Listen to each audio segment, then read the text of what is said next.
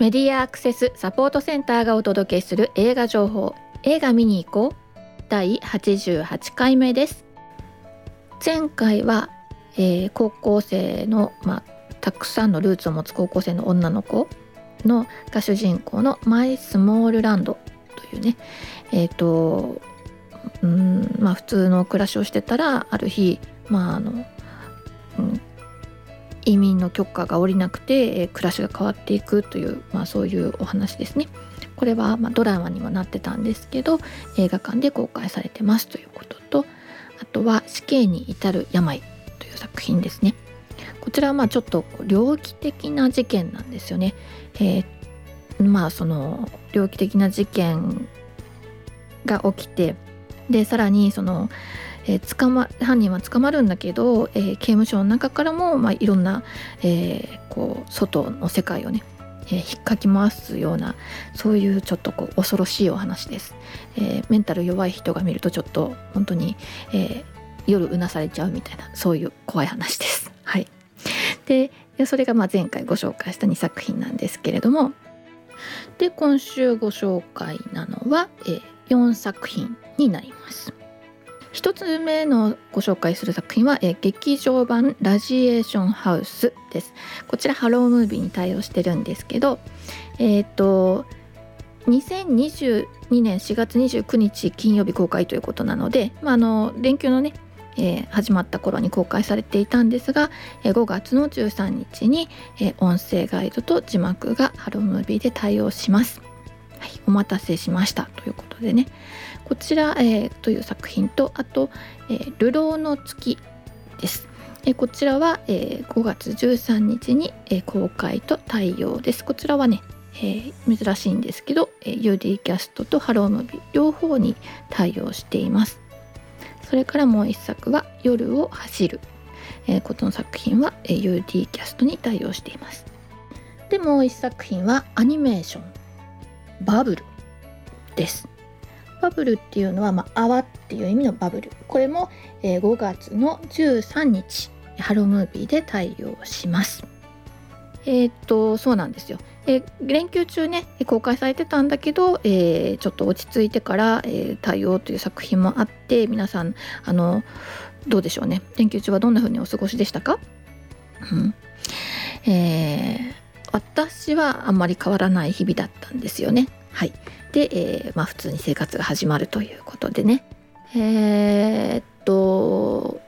まあ、新緑で気持ちよくなっているので、えー、ウォーキングとかね、うん。えー、そんな感じで体も動かせるようになってきたかなと思いますよ。はいはい、で、えーと、劇場版「ラジエーションハウス」こちらの作品は原作はコミックなんですよね。2015年から連載されていた漫画でそして2019年からフジテレビ系のいわゆる月9というねテレビドラマ枠で放映されていています。で21年には第2作がね放映シリーズ2作が放映されていて非常に人気の作品ですね。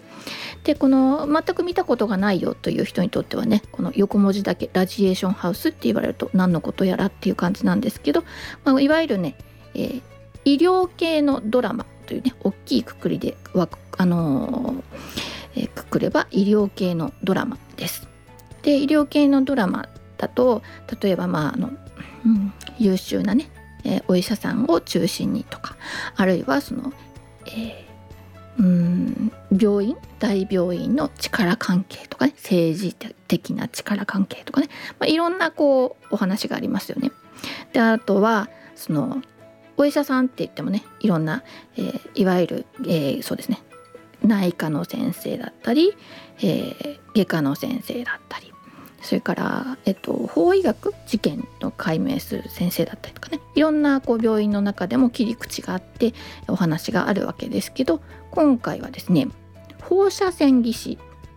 放射線レントゲンを取ったりとかさ、えっと、いろんなあの検査をする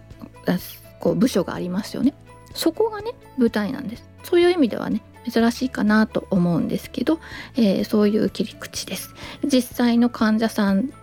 ににこう嫉妬するとかそっちが中心ではなくていや,、まあ、いやもちろんそそことの兼ね合いもあるんですけど、えー、撮られたレントゲンをねじっくり見てそちらから、えー、何か、えー、病院病気の原因ですとか治療法を探っていくというそういう切り口になっていますよ。で、え、今回はですね映画なんですけれども、えー、そうですね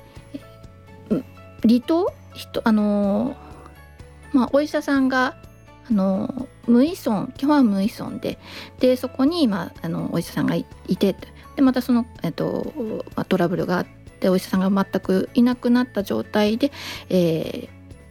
ー、そこで事件が起きると。で原因不明の感染症が起きてしまうという、ね、それに、えーまあ、対応していくというお話なので、えー、そうですね、まあ、一緒にあの、まあ、そうですね。放射線技師の人たちが普段どんな仕事をしているのかななんていうこともね、えー、見ながら面白い切り口だなと思って楽しめる映画だと思います。あのすごい残酷とかっていう話ではなくて、えー、まあちょっとこうままたそのいっぱいね血がドバドバ出るとかね、えー、外科的にこうバンバン切っていくとかっていうのとはまたちょっと違うので、まあ、落ち着いて楽しめる、えー、作品になってるかなというふうに思います。はい、でなんで今回ね、えー血がドバドバ出ないよっていう話をしたかというと、まあ、前回もね血は血が出ることはもちろんのことねちょっと怖い作品を作紹介したんですけど今回3作品ともね血は出るんですよ。なんで、えっと、血がね苦手っていう人はちょっと覚悟するとか、えー、ちょっとこうあの避けるとか していただいてもいいかなと思います。はい、好きっていう人もいるのでねもうぜひそういう人はね映画館で楽しんでいただきたいんですが、はい、そういうまあ医療系の「ラジエーションハウス」という作品です。それからもう一作が「流浪の月」という作品です。2020年の本屋大賞を受賞した凪良優のベストセラー小説をですね映画化したものです。リサンイル監督という方が、えー、ご存知の方はいるかもしれないんですが私実はこの監督はですね「フラガール」という作品で大好きな、えー、作品を撮った監督なので気になっています。この後もフラガールの後は、えー、悪人とか怒りとかですね。あのなんでしょうね、まあ、ドドラマとしての楽しみもあるんですけど、まあ、社会的な切り口もありというね。あのでもまああのすごく重たすぎないんだけどきちんと伝わるというこの絶妙なバランスがね素敵だなと、まあ、前々から思ってる監督なので今回の作品も、まあ、気になっています。しかもですねえ今回は、えー、主人公が、まあ、2人主人公がいるんですけれども、えー、10歳の女の子がですね19歳の大学生と、まあえー、出会ってですねでまああのこう家に帰子供がね女の子が帰りたがらなかったから、まあ、家に連れて帰ったと。でそれがまあ事件になってであのこう女の子を誘拐したっていうことで、まあ、逮捕されるっていうそういう事件があったんですけれども加害者と、まあ、被害被害者っていうことで育っていくんですがそれを事件から15年後にこの2人が再会するというところで、まあ、ドラマが生まれるということです。で、えー、まああの10歳の女の子だった子はね、まあ、15年経ってもあの心に傷を抱えているんですがその主人公の女の子というかあの被害者役の女の子の、まあ、大きくなったものをですね広瀬すずがそして、えー、大学生だった、まあ、犯罪者というふうに言われてた大学生を演じているのがあの、まあ、その10年15年後ですね。演じているのが、えー、松坂桃李です。ね、あのこの役者さん2人聞いただけでもですね本当にあのあちょっと気になるかなと思うと思うんですがその、えー、女の子の支えている看護師をですね多部未華子が、えー、演じてます。そしてね女の子の、えー、だった子の、え今の恋人を横浜流星という、ね、なんだかすごい華々しい誰がみんなが主演みたいなすごい役者さんが揃った作品になっていて、えー、ちょっと楽しみな劇場で見るのにいいなという、えー、そういう作品かなと思います。はい、でもう一作品が「夜を走る」こちら UD キャストだけに対応しています。えー、教会誌っていうね作品があってその時と同じ監督の佐藤大という監督のオリジナル脚本の社会派ドラマです。え鉄くず工場で働いている2人の男がですね、まあ、1人はま上司とか取引先からもまあバカにされながら、えー、実家暮らしをしているまあ1人の男ともう1人は割と世渡り上手なでそれでいてまあこの2人とも平凡な退屈な日常を送っているというそういうま前提があるんですがある出来事をきっかけに、えー、運命がどんどん変わっていくと。これあの社会派ドラマというふうな言い方をしたんですが、まあ、私としてはこれはまあちょっと前回、にもあの匹敵するというかあのちょっとこう心情的にあのわわ怖いっていうあのもちろん血が出るとかそういうのもあれなんですけどあの心情的にまたこう揺さば揺さぶられる作品なのでこれももう本当にメンタルちょっとこう余裕のある時に、えー、見た方がいい作品かなって思います。まあ、映画ってあのなんていうのなちょ単純に楽しみたいもう今の日常をね考えないで単純に楽しみたいっていう時もあれば、まあ、自分もいろいろ抱えてるんだけど、まあ、別の課題を抱えてる人を、えー、見て、え、ちょっと客観視するとかもあるしあとはそのま、現実世界では全くこう自分の周りでは出会わない全然こうキーな世界と出会うとかね。本当あのなんだろうな、まあ、2時間なり1時間半なりをね、えー、うんこうストーリーの中にこう没頭できるというか使われるっていうね、まあ、そういうあのまあ、ツールだなというふうに思うんですけれどもこれあのテレビだったりえー、ネットフレックスだったりね、えー、いろんなこう手段で最近は手軽に見れるようになったんですけど、まあ、映画館でそれを、えー、じっくり味わうのも、まあ、いいもんじゃないかなと思っているので是非皆さんね、えー、その時の気分と時間の余裕とに合わせて映画館での映画、えー、楽しんでくださいなです。はいそしてバブルあそうそうそうさっきねなんかの血がいっぱいって話とかもしてたんですけどバブルはそういうのとは違いますもちろんあのえー、っとアニメーションなんですけどそして、えー、っと災害、えー、のシーン、えー、あそうそう「天気の子」ってアニメーション見たことありますか？皆さんね。でこう雨がいっぱい降ってみたいなそういう感じなんですけどこのバブルの始まりの東京はね、えー、もう水の中なんですよ。で、えー、いろんな東京タワーとか、まあ、ビルとかいろんなものがこう残ってるんだけど水に浸かった状態でで、えー、人がもうそこには住んでないんです。で、えっと、世界的に何だろうノアの箱舟じゃない箱舟じゃないんですけどもう本当に水に浸かるんだけど他が引いても東京だけはですねなぜか、えー、こう泡みたいなのに大きいドームみたいなのに囲まれてで、えー、水に浸かったままなんですね。でそこの中では若者たちが、えー、なんだろうなまあ、ストリートチルドレンというのとはちょっと違うんですけど、まあ、若者たちがが、えー、暮らしてます。でこの暮らしぶりみたいなのはあまり出てこないんですけどでそれが、えー、チームに分かれてね遊んでるんですね遊んでるっていうかまああのうんまあそうなんです。でそこの、えー、若い子たちがですねその、えー、パあのヨーロッパとかでその手を使わないでビルの上を走り回るみたいな、ね、そういう、えー、遊びというか競技というかあのがあって、まあ、例えばだから、えー、スケートボードとかあるでしょ？スケートボードで、えーえー、坂道とか、えー、ちょっと障害を越えたりっていうのがね、えー、今だとまあオリンピックとかにもなったわけだけどもともとはえ裏路地みたいなところを駆け抜けたり階段を滑ったりとかしてでそういうこう遊びと同じように、えーと、いろんな障害物とかをぴょんって飛び越えたりあるいはそのビルのね屋上から屋上を走り回ったりとかそういうまあ遊びがあるんですよね。でそれをこの競技的に、え、チームに分かれて、えー、若者たちがやってるんですけどその中でね、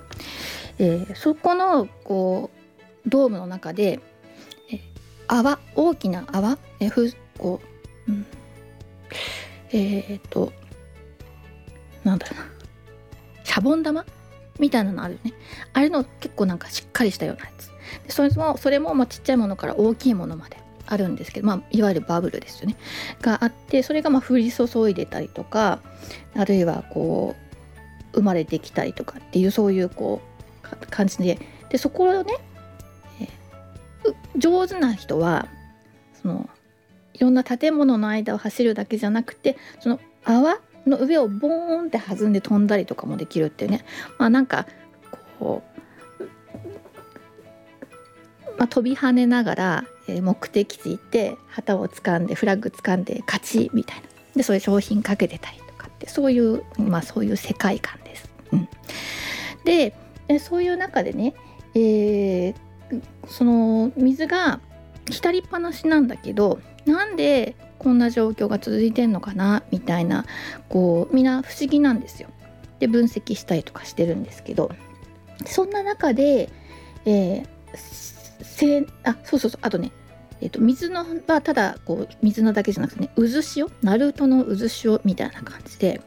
こうどんどんいろんなものを吸い込んでいく。でそれが渦だけじゃなくてこう気流も巻き込んですごい台風あの竜巻の反対みたいな感じでねいろんなものがこう吸い込まれてったりとかしてそこをこう避けたりとか、まあ、場合によっては吸い込まれちゃったりとか。ですっごいこう器用な少年少年かな？青年かな？その間ぐらいの青年と少年の、えー、瀬戸際みたいな年齢の男の子が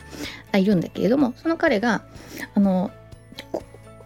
水没するんですね。水没して、えー、水の中で、えー、女の子と出会うんです。今までこう出会ったことのない女の子と出会ってそれはまるで人魚のような女の子と出会ってっていうそういうか、まあ、物語の始まりですね。うん、その女の子が一体何なのかとか、えー、この世界はどどうしてこんな水に埋もれてるのかとか非常にファンタジーな世界で、えー、楽しいんじゃないかな、えー、そうですね、まあ、いわゆる天気の子の世界観のその後を描いたストーリーで、え、映画館で楽しめる、音楽なんかもね、え、非常に楽しい作品となっています。はい、以上、え、今週の、え、ご紹介するのは4作品でした。えー、今年私、えーと、パラパラっと音声ガイドを作ってましてで、えーと、これから公開されるものが、えー、ちょちょっとずつ続いていくので、まあ、次週ぐらいからねその宣伝なんかもさせてもらっちゃおうかなと思っております。そしてね、えー、また、えー、書いてると、まあ、いろんなことを考える機会も多くてですねあのなんだろうな、うん、映画館でねライブガイドしてた時のこう瞬発力で書いて瞬発力で表現してたガイドとあるいあの今回まあ最近ですね、原稿として書くために何度も見ながら、えー、検証するガイドのって本当に大きく違うなって毎回思っていてでその何がいいとか悪いとかじゃなくて根本的に違っていてで作品によってもそれぞれこうあ今回はこのスタイルでいこうかな今回はこういう切り口でいこうかなっていうふうにまあ自分なりに考えて書くんですけどあの本当に正解がないなっていつも思っています。えー、なので、えー、今年になってから書いた3本3本ともねえー、向き合う姿勢とか、えーと、見ようとしたこととか伝えたかったことが違うので、まあ、その辺もね、えー、皆さんと考えてきたいけたらいいなと思います。というわけで今回は、えー、音声ガイドについてはま予告だけで、えー、すけれども、えー、この辺りにします。えー、じゃあいつもながらのマスクからのお知らせで、えー、番組終わりにしたいと思います。アルファベット MASCA がで検索するとホームページにたどり着くことができますよ。で、サイトのトップページにある映画映像のバリアフリー化を学ぼうからはバリアフリー字幕や音声ガイドのオンライン講座にたどり着くことができます。で、えー、映画見てきたよはもちろんこれ期待してますなどぜひ教えてください。で、えーとまあ、番組内ではねあの紹介しないんですけど例えばハロームービーでね、えー、困ったこんなこと困ったよあの劇場内でこんなこと困ったんだとかあるいは UT キャストでもどっちもどっちでも構わないんですけどそんなことがあったらね、えー、遠慮なく、えー、アスクのサイトの方でね問い合わせください。なぜかというとやっぱり皆さんこう自分だけの問題かなとかアプリのせいかなとかねあるいはそのあまあ、自分の電池のせいかなとかって思うと思うんですよね。でもねそういう事情も含めてやっぱりあの映画館で楽しんでほしいと思ってるので今回こんなトラブルありましたって何かいい対策ありませんかっていうのことでもね何でもいいのでお問い合わせの方からご一報いただければと思います。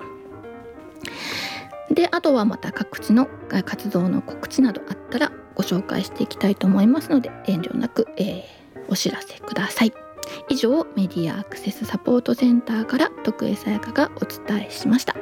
ではまた来週。